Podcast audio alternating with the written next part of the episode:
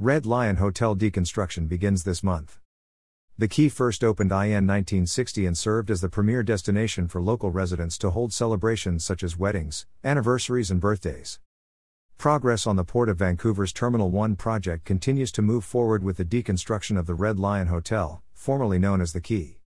The building will be taken down as part of the continuing work to develop the waterfront into a lively destination for the community. The Quay first opened in 1960 and served as the premier destination for local residents to hold celebrations such as weddings, anniversaries, and birthdays.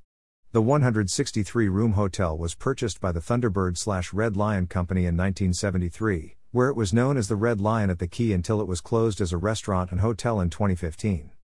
Keystone Contracting is performing the deconstruction and has already completed interior abatement, the removal of the roof, and reconfiguration of electrical components. Beginning today, the contractors will finish the removal of the structure, with work taking place from west to east.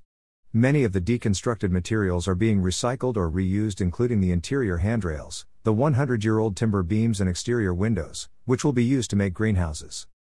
For years, the Quay, and later, the Red Lion, served as an important gathering place where many memories were made, said Julianna Marler, CEO of the Port of Vancouver. Every major life event happened here, including proms, engagements, weddings, and other milestones.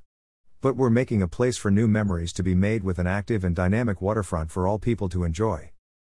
Terminal 1 is the port's original marine terminal and signature waterfront redevelopment project. The location, right on the Columbia River immediately west of the I 5 bridge, welcomes visitors to the community and represents the area's rich history and culture. Full build out of the site will include the AC Hotel by Marriott, office and retail space, public art, outdoor gathering areas, walking trails, and a public market featuring local artisans, fresh foods, and restaurants.